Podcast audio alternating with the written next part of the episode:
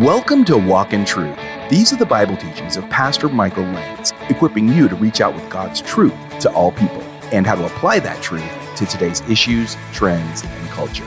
Learn more about the program and our church when you visit walkintruth.com. Now, here's part two of Pastor Michael's teaching in Psalm 3 called The One Who Lifts My Head. One more I want to show you. So, 16, we're at verse 5. So, I want to show you one more thing that happens. Now, when King David, uh, when King David, 16.5, came to Bahurim, behold, there came out from there a man of the family of the house of Saul. And remember, uh, David had uh, supplanted or replaced Saul, whose name was Shimei, the son of Gera. He came out cursing continually as he came. Now remember all the heaviness David is going through. And he threw stones at David and at all the servants of King David, and all the people and all the mighty men were at his right hand and at his left. And thus Shimei said when he cursed, Get out! Get out, you man of bloodshed, you worthless fellow. Now, can you imagine? David's been weeping. The people have been walking up the Mount of Olives. He's found out his son is trying to take his throne and murder him. His most trusted counselor is part of the conspiracy and the coup. And now this man, who's some relative of Saul, begins to throw rocks at him and curse him. Talk about having a bad day, right? And he says, You worthless fellow, you're worth nothing. And he just begins to pour it on him and pour it on him. And here's you know, this incredible man of faith, this man that we all know his name. And Shimei is cursing at him, calling him worthless. He says, The Lord has returned upon you all the bloodshed of the house of Saul, in whose place you have reigned. And the Lord has given the kingdom into the hand of your son Absalom. You're done. And behold, you are taken in your own evil, for you are a man of bloodshed. Then Abishai, the son of that guy, said to the king, why should this dead dog curse my lord the king? Let me go over there and cut off his head. And if you're David and you're at the end of a bad day, what do you think you might have said there? You know what? Yeah, off with his head. Shut him up. I'm done. I'm tired. I'm done being a nice Christian man or woman. Ever been there before? I'm not letting anybody else in in traffic.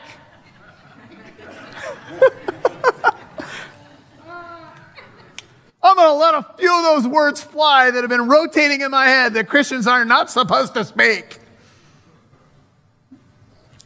Yeah. but David is amazing here. The king said, What have I to do with you, O sons of Zeruiah? If he curses, and if the Lord has told him, Curse David, then who shall say, what have you, why have you done so? Then David said to Abishai and to all his servants, Behold, my son who came out from me seeks my life. How much more now this Benjamite, this guy? Let him alone. Let him curse. And look at David. For the Lord has told him. Perhaps the Lord will look on my affliction and return good to me instead of his cursing this day. Now that is an amazing response. Because you're the king, and at your beck and call, you could tell one of those soldiers, you know what, just go take care of that guy. But he doesn't. And I don't know if David had an insight from the Holy Spirit here, or if this is just him feeling really low and saying, you know, this is probably the Lord inspiring this guy to curse me. I don't know for sure. But I do know that David's having a really bad day and a bad week.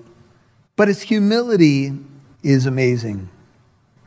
And so, down to verse 20.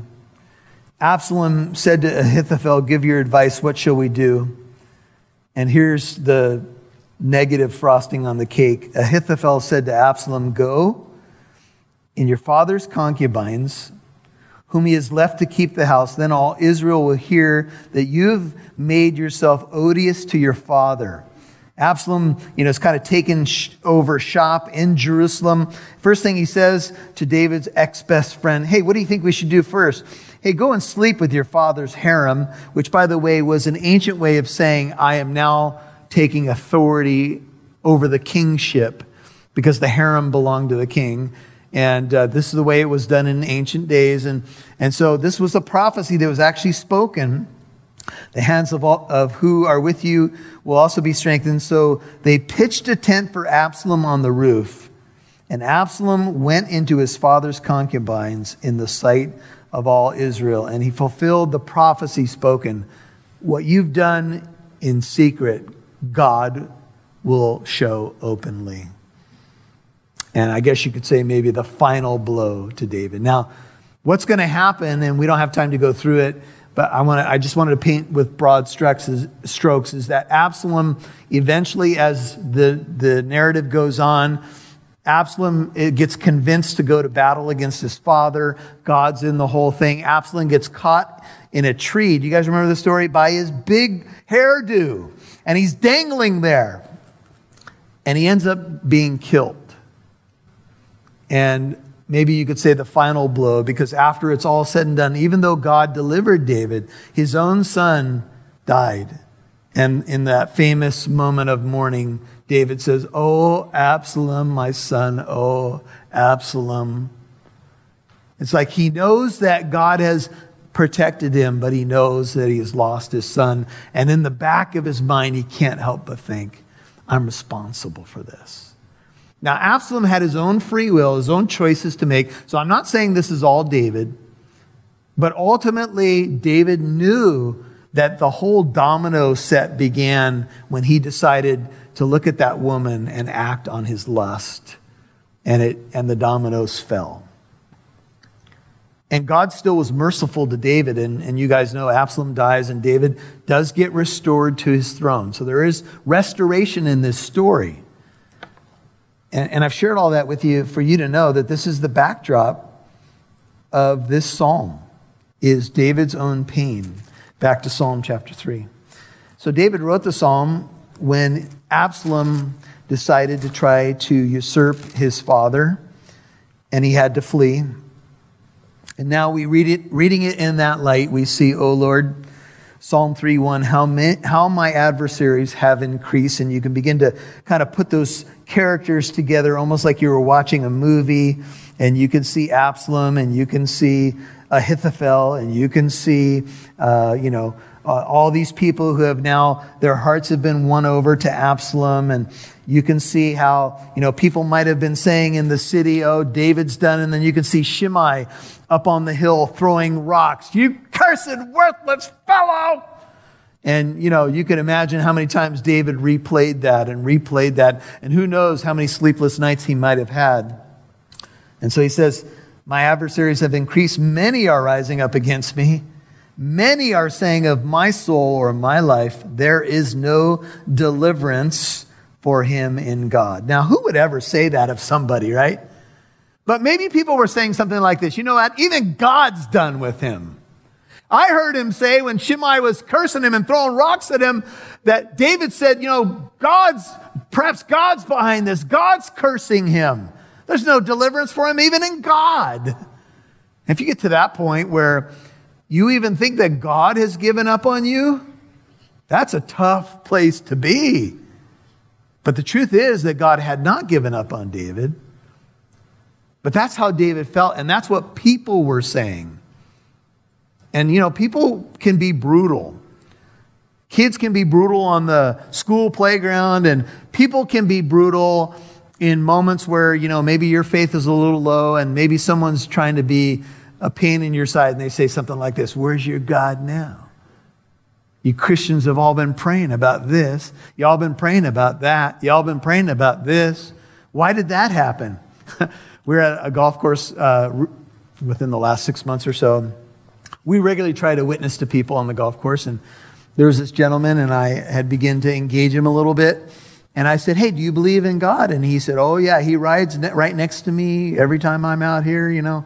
And it sounded like a very faith filled statement. And then he began to shoot all kinds of questions at me about the problem of evil and why little kids die and why do they get cancer and what. And he, it's like he flipped. And it's really interesting. And we didn't have enough time to try to deal with it, but we pointed him to some resources, and I have no idea if he looked it up. But But here's the point sometimes people will attack our faith. Sometimes people will say, you know what, your, your God that you believe in, he, not even He's going to deliver you if He even exists. You ever had a family member that's a pain in your side? Holiday dinners, you know, mocking your Christianity and everything within you wants to say, cut his head off. but no, you don't want to do that because that's not the Christian thing to do. So, you know, you don't want to call one of your warriors in with a turkey thing that you cut, you know, that kind of thing. So anyway, that wouldn't be good for your witnessing opportunities. So Many are saying there's no deliverance. See that word deliverance? Uh, salvation is the way it's rendered in the ESV, no help uh, for, for him in God is the New King James. That word deliverance is translated salvation in the ESV because it's the Hebrew word Yeshua. And just about every time that I know of that you see salvation in the Old Testament, it's the Hebrew name Yeshua, which is the name Jesus in Hebrew. Jesus' name means deliverance or salvation. And ultimately, Jesus fulfills even that Hebrew word, right?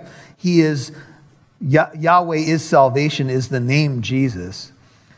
And he says, Many are saying this, and then our first Selah. All right, Bible students, Selah means pause and reflect. It's a it's an interlude in the song, it's a pause in the music, but for the reader of a psalm, it's a chance to let it sink in. So the first part of the psalm you could say is real life. Here it is, real and raw. Life ain't going good. Haven't had a good week, haven't had a good month, haven't had a good six months, whatever it is, right? Bummer, bummer, bummer. This is what people are saying. This is what, how people are mocking me. Put all the characters that you we kind of pieced together in 2 Samuel, just with a kind of a flyover, and you can see where David is. And he pauses. You'll hear more from Pastor Michael in a moment. If you just tuned in, then you missed the first half of today's edition of Walk in Truth. That's okay. You can listen to this episode and many others whenever it's convenient for you on your free Living Truth app.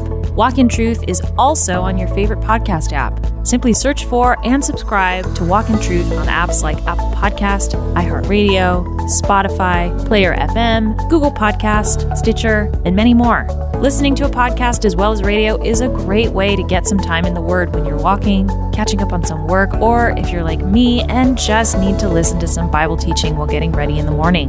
Remember, you can find Walk in Truth on the Living Truth app or wherever you get your podcasts. I'm Rob Newton, Program Director for Walk in Truth with Pastor Michael Lance. I've been working with this ministry for nearly three years. I have to tell you, I'm so blessed the Lord has connected me with Pastor Michael and the entire staff at Living Truth Christian Fellowship. I've worked with quite a few ministries, and I'm going to be honest with you, I could be skeptical. Well, if I'm really honest, judgmental right off the bat because of my past experiences working with other ministries. I'd think, okay, they seem kind and loving. Let's see how long this lasts. Anyway, the point I'm making is that Pastor Michael and the entire staff, and I mean the entire staff, are wonderful people. Did you know before we end a staff meeting with prayer, we end it with making a list of people who need or are asking for prayer and pray for them too? I can go on and on about the staff, but time's ticking away. If you've been listening for some time, I want to let you know from my experience, Pastor Michael is a good man. He cares about the mission the Lord has placed before him. He loves his church, and he loves you. Why else would he speak the truth even when you don't want to hear it? This podcast exists because of him and the Lord's gift to him. We would love to expand this ministry to be on more radio stations, and we need your help to do it. Before we can add a radio station, we need our largest radio station airtime bill to be completely funded by listeners like you. That price per year is $44,500 a year. Now let's get transparent. Walk in Truth has been on the air since 2012 thanks to our church. Last year, 16 listeners outside our church collectively gave nearly $1,500. We were so grateful and excited to see growth. I mean, really excited. This year, in all its uncertainty, has surprised us and given us so much hope. So far, 191 listeners have collectively given nearly $11,000. It's amazing, right? We would love your help and support to raise the remaining $33,500. Monthly partnership is what we need. Can you commit to giving at least $1 a month? We have a lot of podcast listeners, and if even half commit between $1 and $5, we will make our goal. If everyone thinks, well, others will give that $1 a month, I don't need to, then most won't give. Your monthly partnership is needed. If you're a new listener, please only help by praying for our ministry and its mission to equip people with God's truth. But if you've listened for some time and you're starting to see Walk in Truth as I do, please commit to giving $1 to $5 a month. Or if you're already a monthly partner, upping your gift by $5. Please visit walkintruth.com today to give your tax deductible donation. That's walkintruth.com. And thank you.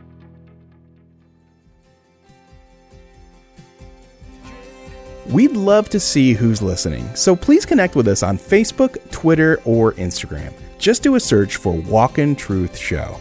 Now, back to Pastor Michael Lance right here on Walk in Truth. Sometimes people will say, you know what, your, your God that you believe in, he, not even He's going to deliver you if He even exists. You ever had a family member that's a pain in your side? Holiday dinners, you know? Mocking your Christianity and everything within you wants to say, cut his head off.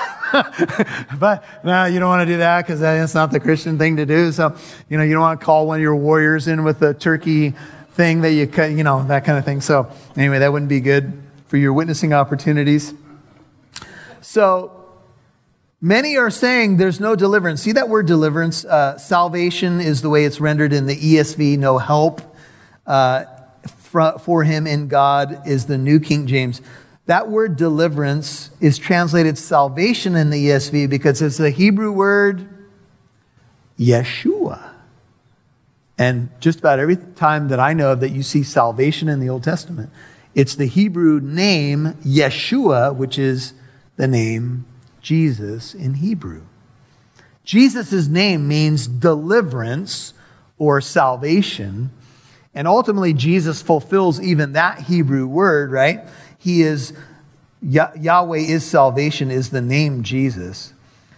And he says, many are saying this, and then our first Selah. All right, Bible students, Selah means pause and reflect. It's a it's an interlude in the song, it's a pause in the music, but for the reader of a psalm, it's a chance to let it sink in. So the first part of the psalm you could say is Real life. Here it is, real and raw. Life ain't going good. Haven't had a good week. Haven't had a good month. Haven't had a good six months. Whatever, it is, right? Bummer, bummer, bummer. This is what people are saying. This is what, how people are mocking me. Put all the characters that you, we kind of piece together in 2 Samuel just with a kind of a flyover and you can see where David is. And he pauses. And sometimes that's all we got, we got to do is we got to pause right there. We, we, we, we got to be real, right? This is real life. This is where we are. Sometimes we get bad news. Sometimes there's a diagnosis that's negative. Sometimes we look ourselves in the face in the mirror and we go, man, I blew it. Or why did I do that? Or why did this happen? This is where we are. But then there's a shift.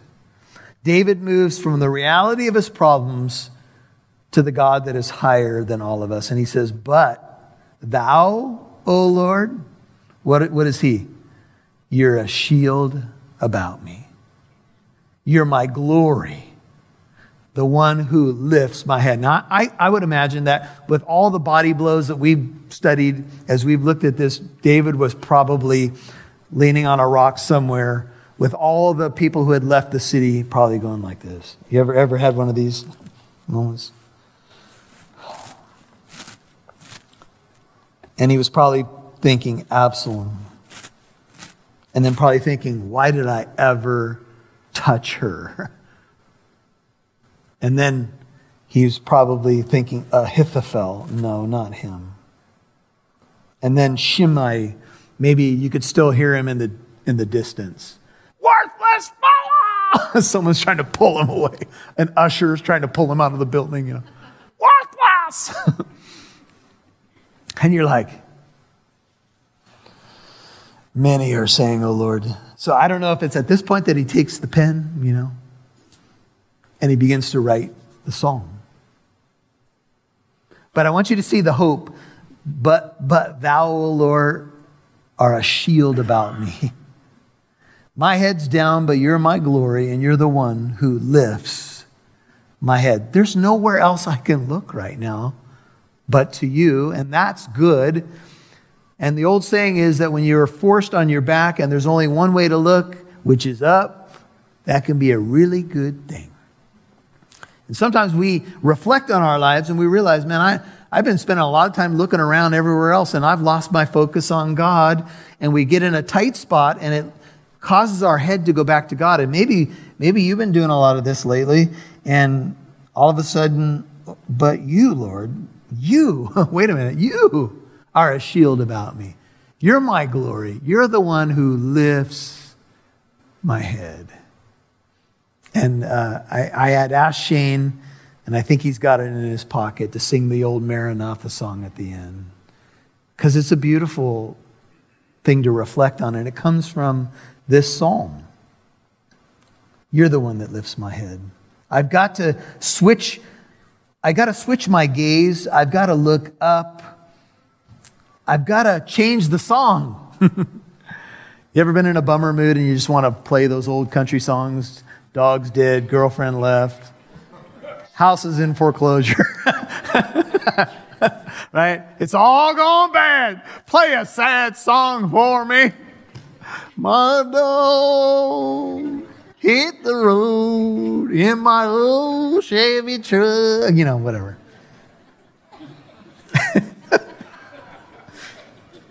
yeah, it's bad. Singing was just about as bad. Sometimes you got to change the song. And the only way you can do that, I believe there's just a couple simple ways is you either got to go to prayer or you got to open your Bible. Right? Amen. Because it gets your gaze off of all the other stuff to God. Now, see where he says, You, O Lord, are my shield. I couldn't help but think of a time earlier in David's life when uh, Goliath uh, said to David, Come to me, and I will give your flesh to the birds of the sky and the beasts of the field. David said to the Philistine, you come to me with sword and spear and javelin, but I come to you in the name of the Lord of hosts, the God of the armies of Israel, whom you have taunted. This day the Lord will deliver you into my hands, and I will strike you down and remove your head from you. And I will give the dead bodies of the army of the Philistines this day to the birds of the sky, the wild beasts of the earth, that all the earth may know that there is a God in Israel, and that all this assembly, the people of God, may know that the Lord does not deliver by sword or by spear, for the battle is the Lord's, and he will give you into our hands. 1 Samuel 17, 44 through 47. Praise the Lord. You, Lord, I got experience with this, are a shield about me. That big giant was calling out the armies, and you gave me a burst of faith on that day. I remember it, and I was thinking, man, that guy is tall and hairy and scary. But, but you know what? I reached into that bag and you gave me a sure shot and shabam, right in the middle of the forehead and Goliath, Goliath down because he was done and then he cut off his head with his own sword. Glorious, glorious stuff. you, O oh Lord, you're a shield. Psalm 16, 9 says, Therefore my heart is glad, my glory rejoices, my flesh also will dwell securely. For me to look at the word glory here, if some of you are wondering, what does that mean when David says, You're, you're my glory? I think he means you're my life. You're my substance. You're everything. You're, you're the most important thing, the most weighty thing in my life. By the way, in a somewhat controversial section, it says in 1 Corinthians 11 7 that wives are the glory of their husbands. Praise the Lord. Amen. That's good. Yeah, that's not even the controversial part. and I'm not going to go there.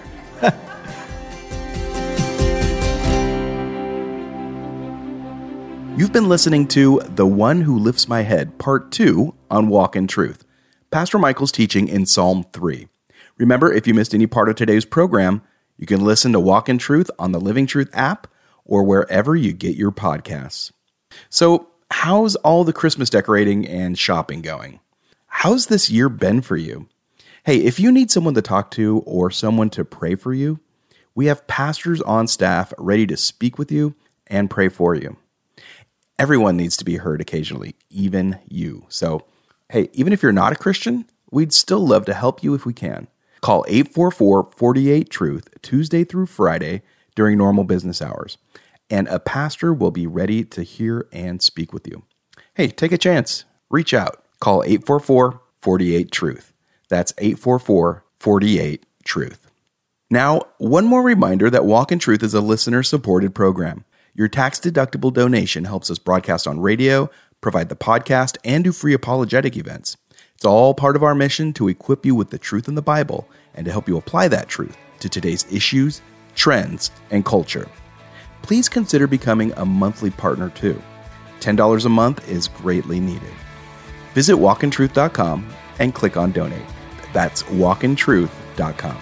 And join us tomorrow for part three of Pastor Michael's teaching in Psalm 3 called The One Who Lifts My Head. I'm Mike Massaro. Thanks for listening to Walk in Truth. Our goal is to equip you to reach out with God's truth to all people.